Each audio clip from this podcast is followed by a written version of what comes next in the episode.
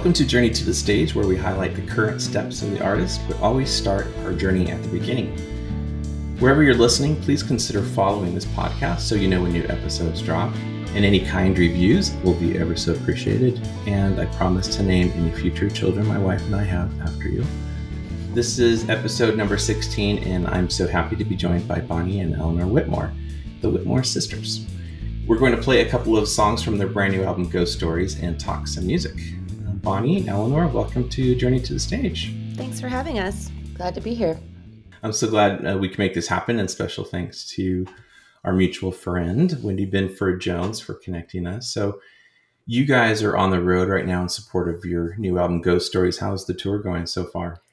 Uh, it's it's been uh, a little up and down, honestly. Um, some of the shows have been fantastic, but you know we're still kind of in this post-COVID world where um, mm-hmm. not everybody's comfortable going out yet, and nothing's um, normal. It's so. it's right. not quite expecting it doesn't make it, it is just not worth trying at this point. But uh, a lot of it's gone really well. Uh, we just had a a great show on our way home in Tucson.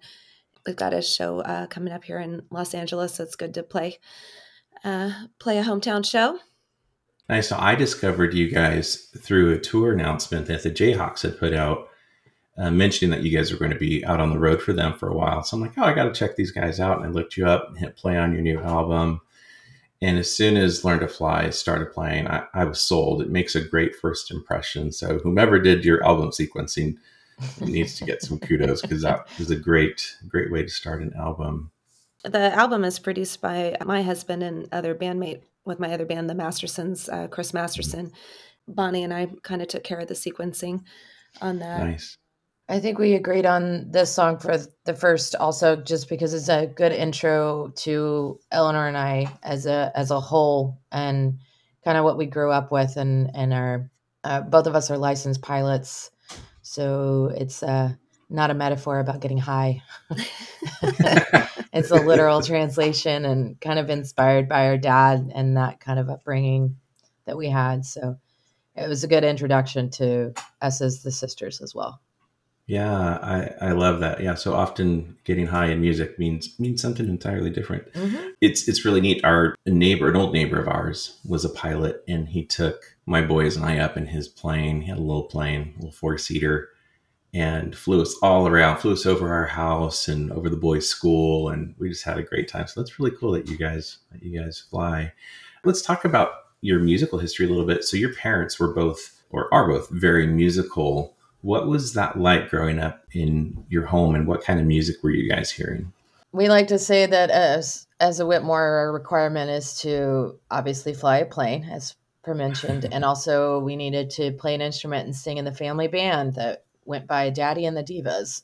Um, oh, wow. Our mother is a classically trained opera singer, so she was often giving lessons or preparing a piece at home and singing opera and and um, taking us to operas and or symphonies and, and um, yeah. then our our dad you know would have these weekend gigs and and bars and we'd be accompanying him on the weekends if we weren't at a symphony concert so a lot of the songs that he would perform some of them were his own but then he would do a lot of covers and it wasn't until later in life that we realized that oh that's a bob dylan song the Beatles, uh, the Beatles, um, something along you know, those lines. Uh, you know, aside from the radio, a lot of the music that we would hear was uh, just through our parents. And what a range of influences then to have opera on the one hand and hear Bob Dylan covers and songs that your dad was writing on the other. That's those are two really interesting bookends. Mm-hmm. I'm surprised my dad got away with the Bob Dylan covers because my mom really doesn't care for Bob Dylan. But well, that's the thing is like we love Bob Dylan's writing more than his voice because we never really had it. And obviously, my mom, well, not obviously, maybe to you, but our mom was very particular about voices. Like Led Zeppelin was not something she really enjoyed in the house because uh, the pitchiness of Robert Plant. And then it was kind of evident in the covers that she would pick with our band. Of course, she would always do like a Joan Baez tune or something that was more fitting to her. Yeah. Yeah. What was the Bette Midler? Bette Midler, yes, that was another one. yeah, I've only ever seen one opera in my entire life. I actually got to see Don Giovanni in in Prague uh, years ago, and I didn't understand anything what was going on, but it was interesting. But you felt it, right? You knew what they I were did. emotionally singing about. That's right. Well, yeah, and you could kind of get the gist of the story because everything is so Dramatic. dramatically portrayed in the yes. true sense. Well, that's really cool. So I know influence can be really difficult to to quantify, but does any of that early music still impact the type of music you guys are making, either collectively as sisters or individually in your own separate careers?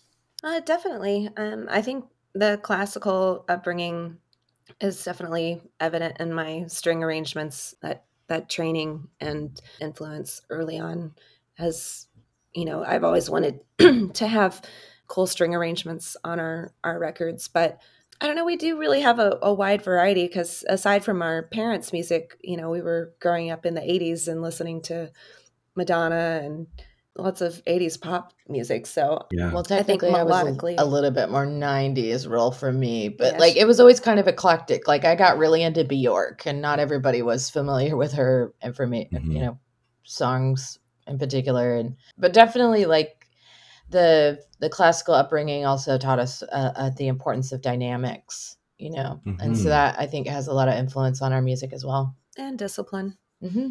That's pretty incredible that you have such a strong musical influence in your home.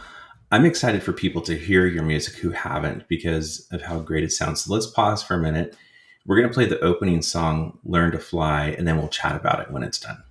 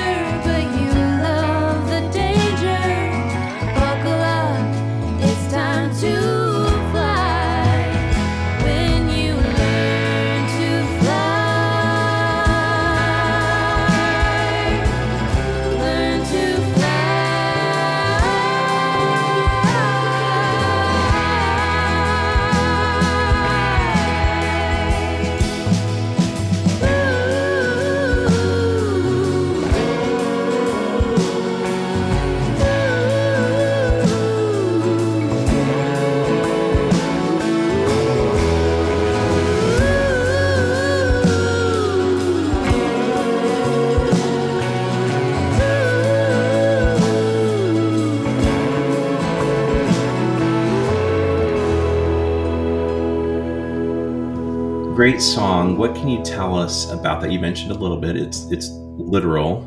There's a literal aspect to this, but tell us about the writing of the song. Well, I think what I was really wanting to try to recreate was the sensation of flying in a um, in a melodic form.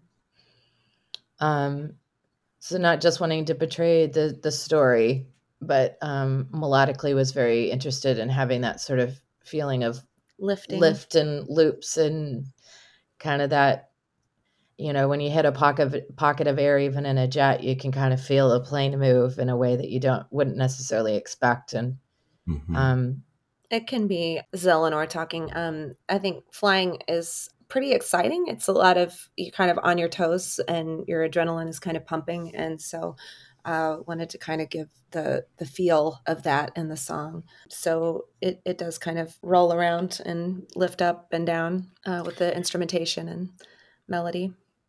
Yeah, I think even the vocal delivery, because the notes are there are some very long sustained notes, particularly through the chorus, that would simulate the the change in elevation, and I, I, could see where where you're going with that. That's that's pretty cool. It's a really really good song, very you. accessible. I just feel like there's there's such a large musical impact of flying especially when you fly in small planes and everything like I Mhm. can I can summon that sound of like a Travel Air's engine and that's something that just really gets like it has a very sensitive spot in me every time when I hear something like that like it just has a very uh For the listener, a Travel Air, um, we uh, we grew up with a open cockpit biplane that had a big radial engine. So Wow. I superimposed my guests for Thursday nights uh, in the Continental Club weekly into it if you're Yeah. wanting a visual people of it. that follow Bonnie um, will know what that is. But um, but it's a cylinder like chunk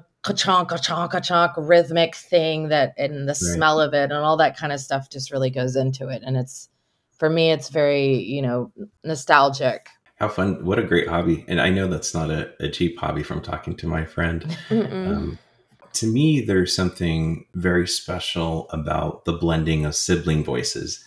I mean, obviously, we can look at um, Don and Phil Everly from the Everly Brothers, of course, who who really set a very high bar. And you look at the number of, of groups that they influenced; it's it's pretty amazing. And your voices have a blend that is just so special.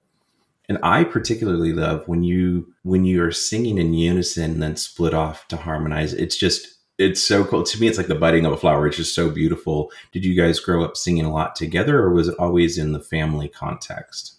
mostly in the family context, singing together. We would do, you know, usually like three part harmony three part harmonies on like the Everly Brothers' Dream or um, Tumbleweeds. And so we were always kind of fussing around with harmonies and arrangements um, growing up together. But not being on each other's notes Um, yeah um, but i think that you know bonnie and i kind of wanted to branch off on our own and pursue our own music apart from our dad and apart from each other. I don't think i realized what a special thing that is when siblings sing together because now that we've come together to do this album and singing together it's just it's kind of like a superpower and also like a telepathy where it's just there's not anyone that's that's this is the easiest person on the planet to sing with because we both have a lot of the same subtleties in our phrasing and and our vibrato and i don't think i fully appreciated that until we came together to make this record Well, it is a special, special blend that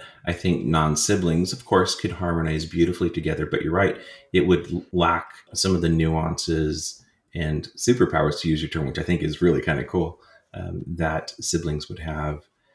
Now, I know being on the road can can put a strain on a relationship. Is it tough to be on the road as siblings and together for 24 7? well we have siblings and and marriage um within the mix. So Yeah, it my can, uh, husband chris has been out with us. We've been doing shows uh, with the mastersons and the whitmore sisters and then Bo- featuring bonnie as well. And it's a lot of dynamics uh, between the husband and wife and the sisters. I think we've done a pretty good job of getting through the last. We're still months. here, so yeah. I think we're doing just fine. that counts. yeah, exactly. But yeah, it's definitely challenging. There's not a lot of personal space on the road. But know. we also communicate well with each other, and you know, if there is something that's rough, we try to smooth it out and talk it out with each other it's at least the the depth of the relationship isn't superficial and along other lines where you don't necessarily choose the people that you're playing with in a band mm-hmm. you know but you're in a in a vehicle together and have to get along regardless so. it just reminds me of uh, when i was a kid my mom and stepdad packed all five of us kids in a motorhome and drove from california to florida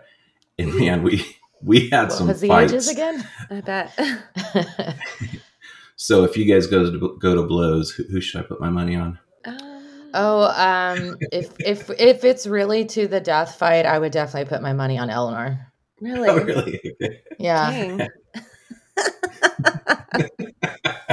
Cold. Now, Eleanor, Sorry. you are married um, to Chris Masterson, as you, as you are, have already mentioned. You guys have been making great music as the Mastersons since the mid 2000s, about when did you guys start? Is it 2011 or 12, I think? Yeah, our um, first record came out in uh, 2011. Um, okay. I think, or yeah. no, 2012. I lied. So, for those that aren't familiar with the Mastersons, tell us a little bit about the music that you and Chris have made. Um, we're a you know a harmony-driven singer-songwriter duo, and um, you know I I think we get compared a lot to other bands like the Jayhawks because of the harmonies. And obviously, I, am not offended by that comparison at all. yeah. Um, but yeah, that's kind of it in a nutshell. You know, we're both uh, multi instrumentalists, and um, mm-hmm. so it's I don't know melodic singer songwriter. Yeah, I encourage people to check you guys out. You guys have been making great music for quite a while, and you've had some uh, great tours that you played on. In fact, I was as I was doing my research, I came across a a video of you guys playing with Bruce Springsteen. I was like, okay, that's pretty awesome. How, how did that come about? Well, uh, both Chris and I are members of uh, Steve Earle's band, The Dukes, and uh, he does a benefit concert every year uh, for his son's school for autism. And mm. he had Bruce as a guest uh, this past year, and Bruce agreed to have the Dukes back him up. And um, I got the song list like four days before the show and realized I was going to have to play piano on The Promised Land and Glory Days and Darkness on the Edge of Town. Oh, and wow. um, that's not my main instrument, but it was the uh, my quarantine project. So oh, I cool. uh, was able to get through it. And those songs are all in C, so uh, it was it was okay. But I mean, it wasn't like on Promised Land. There's these octave parts, and it it wasn't the easiest gig, but I made it. I've never seen her smile so much in my life. yeah, it, it was, was, really super. Good. It was actually pretty electrifying. I've performed with a lot of musicians as a side uh, musician and backed a lot of people up, and that is the most electricity that I've ever felt on stage uh, with them. yeah, him. That is super sure. cool. Super cool. Now, Bonnie, your solo work rocks pretty hard in some places. I was just listening to your last album, Last Will and Testament it's pretty different than the music you and Eleanor make. Um, mm-hmm. Is it harder? Is it hard to write in somewhat of a different style, or you know, is you're writing for yourself as opposed to being involved in the writing with with your sister? Is the is the difference in the writing, or is it more in the production? I think any song is really about the writing of the song first before it's the, like what you add to it to make it either rock or pop or country or whatever. Mm-hmm. Um, so there was that sort of foundation but i always like i mean because even a lot of those songs you know i don't necessarily get to play them with the band and use my eight string bass on it so it can sound very folky you know just with me and the acoustic i definitely my last two records uh, under my own name were you know either it was produced basically by me and scott davis um, we did produce the last one. The last one I kind of gave credit to everybody, but we were the essential um, creators for a lot of the yeah. tapestry that went into Fuck the Sad Girls. But yeah, I just I I love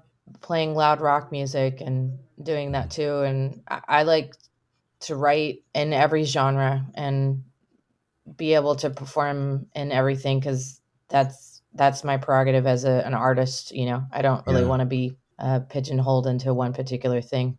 For the writing for Ghost Stories, Did you guys uh, write those songs together? Did you work apart and bring them to each other? What was the writing process like for for Ghost Stories? A lot of them we wrote together. Some of it we had a few things maybe kind of bringing to the table. We really have to thank Chris for, you know, sort of lighting a fire under us to get it done. I don't know that this record would have happened um, without the time gifted to us to do it, which unfortunately was the pandemic, but it yeah. did. It's something that we talked about for a really long time, but and never we started writing a little bit, but we hadn't really, you know, we didn't have a whole album's worth. And you know, he basically was like, "Well, if Bonnie's going to come out and visit, you guys should make the record." And so Bonnie had a couple of tunes um, that were already written, like "Hurtin' for a Letdown" and uh, mm. "The Ballad of Sissy and Porter." She'd written with Bonnie Montgomery, and then we finished out some other ideas that she had, and a couple ideas that I had, and wrote over Zoom before she came out. And then um, when she came out to LA, then we started recording and finished the writing for the rest of the songs. So, so let's pause here. Let's play the title track, uh, the song "Ghost Stories." This is a stunning song. It really is beautiful. The melody is is so pretty.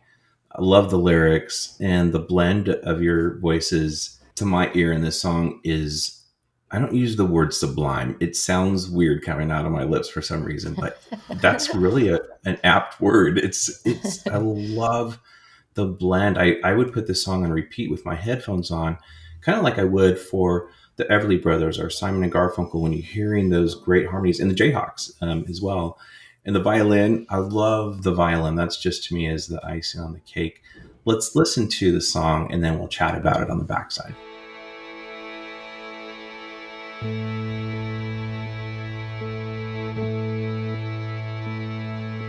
If we had met, I would have loved you.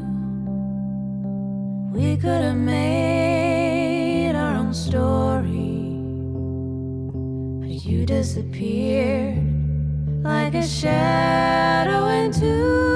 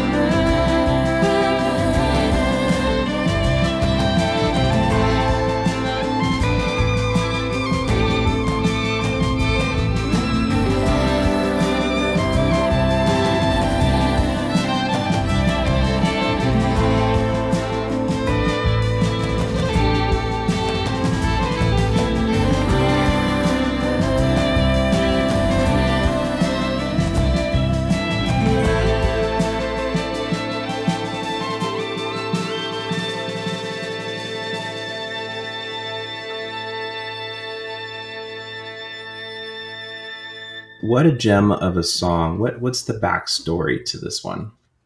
Well, it's funny that you we were kind of talking about the songwriting beforehand. This one was one that we'd actually written and then rewrote, and it Oh. became the title track. The melody uh, on the violin was originally inspired by the death of Elijah McClain, who was um, a young uh, black man who was walking home from the store in Aurora, Colorado, and wasn't breaking the law, but somebody thought he looked weird and they called the cops and they thought that he was on drugs and they gave him ketamine and he died at the hands of police.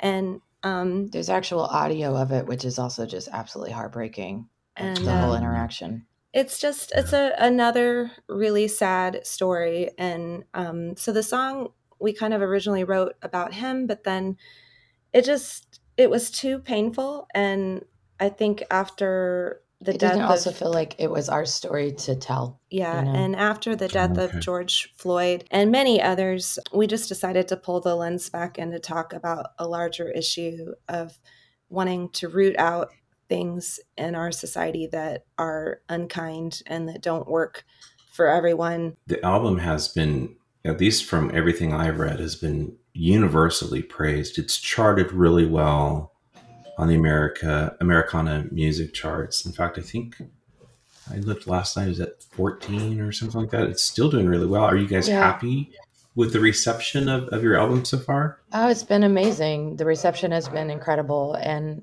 it's one of those things that I, I was actually having a conversation with a buddy of mine, Dan Stuart um, from Green on Red, the other day. And we were talking about how, like, um, critics don't really say mean things by any means by uh, about music really anymore. It's like either they write a nice review or they don't write anything at all. What has been kind of interesting, and the reason why I feel you know superpower is the right way to describe what we're doing in a way, because I feel like it's almost like a, a surprise enjoyment of it. Like people are overwhelmed by the the quality. I guess. Well, I think people are surprised because it's our debut album and Right. it doesn't sound like um, our first rodeo because Right, right. we've we've both we're been making our own albums of our own material for a long time and have a lot of experience. So I think maybe that's why people are responding so well to it. Right. Well, you're both so seasoned. I mean, very, very experienced. Do you think is it your separate work that maybe kept you from coming together earlier? Because obviously, you know, we've talked about your careers. Y- You were both very active, very busy, both creating lots of music, touring, and these things. Is that really what it was that kept you guys from being in the studio together? Yeah, I think so. I mean, we're just we're both really busy, but I think in addition, you know, I I think we both wanted to kind of prove ourselves as songwriters. Um, we wanted to be individuals you know i think Yeah. that the idea of us coming together has always been some this is what i would say it's like a lot of people who hadn't maybe known about our personal history they were kind of like why haven't you done this sooner Yeah. and, um which is is a great thing but i think that we both needed to sort of push our own boundaries before we really had enough to offer into a project and i, I mean I the- think people that followed us growing up probably expected us to to make a record They've been waiting together. for and we, it, we yeah. grew up in Texas Yeah. watching the The um, Dixie- the the chicks, Chicks, yeah, um, right. you know Marty and Emily uh, before Natalie even came along. You know, we grew up watching two of the most commercially successful si- sisters make music. So I think there was a lot of there's kind of expectations about expectation there, and I think it was Yeah. important for us to kind of pursue our own uh, visions apart from each other first. Well, it's also nice to be in, individually thought of instead of like the next, you know, the chicks or whatever. You know, it just Right. it allowed us the time to be able to create what we really wanted. And I think I'm, really proud of the songs and the arrangement and everything. And I think that we both needed to get to a point where we had that ability to see each other too. Yeah. Well, I, the great thing in this is you guys could go back to your separate careers and your sister will always be there. And so you can always, two years, three years, five years down the road or whatever, can come back and make a follow up. I mean, you have that freedom now. Well, I mean, you always have, but knowing that you've got an audience already. So that's got to be kind of reassuring. It is. Mhm. So, for everyone listening, we've only played two cuts from Ghost Stories, but it, it really doesn't even come close to telling the story of this album. So, I am strongly encouraging everybody to go out, buy the album, stream the album. There is so much great music on this album that we just couldn't play it all. So, let's talk about how people can best support you guys. Obviously, you're on the road now, so people can go to your website and get tour information. How else can people support you guys? Well, you know, definitely by coming out to shows, I think that um, what we've seen out there traveling coast to coast playing is that the audience is not fully returned after COVID, and you know, a lot of these clubs and musicians need need the support. Um, I think people's habits have changed. Maybe they're staying at home uh, watching Netflix, but if uh, if people want live music to continue, they need to support it. Yeah, by- Netflix just upped their charges. So I mean, yeah, come out and see a live show instead of watching TV. Um, Yeah. But yes, uh, you can find us at thewhitmoresisters.com and we're on Instagram and Twitter and Facebook, and all that stuff. all those Haven't quite medias. figured out TikTok yet. yeah, that's a whole nother uh, monster. I haven't We need some young people out. to to hip us to it because we look at Yeah. it and kind of go, "I'm too old for this." I know what you mean, and I've I've referred to this in another podcast, but there was a a study that came out a couple of years ago that said people who go to see live music live longer. So Hmm. not only could people get out and support you guys and keep you fueled and on the road and doing what you want to do, but they could actually benefit themselves by living longer. So absolutely, it's a win-win. well, I do think that like the pandemic allowed us an opportunity to to see how healing music can really be. Well, it's important, and like you said, it's it's how to keep live music happening is by going out and supporting it um, when it's in our town. And I'll put all of the links to your website and everything um, in the description of the show, so people can just click on that. So, as we near the end of our time, I want to play a little game that I call sibling rivalry. I just made that up last night. So here's how it works. I'm going to ask you guys some questions, and you will answer by saying the name of the person, one of you, who you think best fits. So, in as quickly as you can, you can't overthink it. So, an example might be um, who has the most tattoos, and you would answer Neither. whatever. Neither actually. Oh, okay, good. So there. So hopefully we won't have any. neithers. Chris, the So- un- the unsung Whitmore, has the most tattoos. All right, you guys ready? Ready to give it a go? Yes. Okay. So, which of the Whitmore sisters was the teacher's pet in school? Eleanor. Eleanor, you agree? Yeah. okay. All right. So, in your youth, who was the bigger heartbreaker? Mm, I think I Uh, was. yeah. Okay.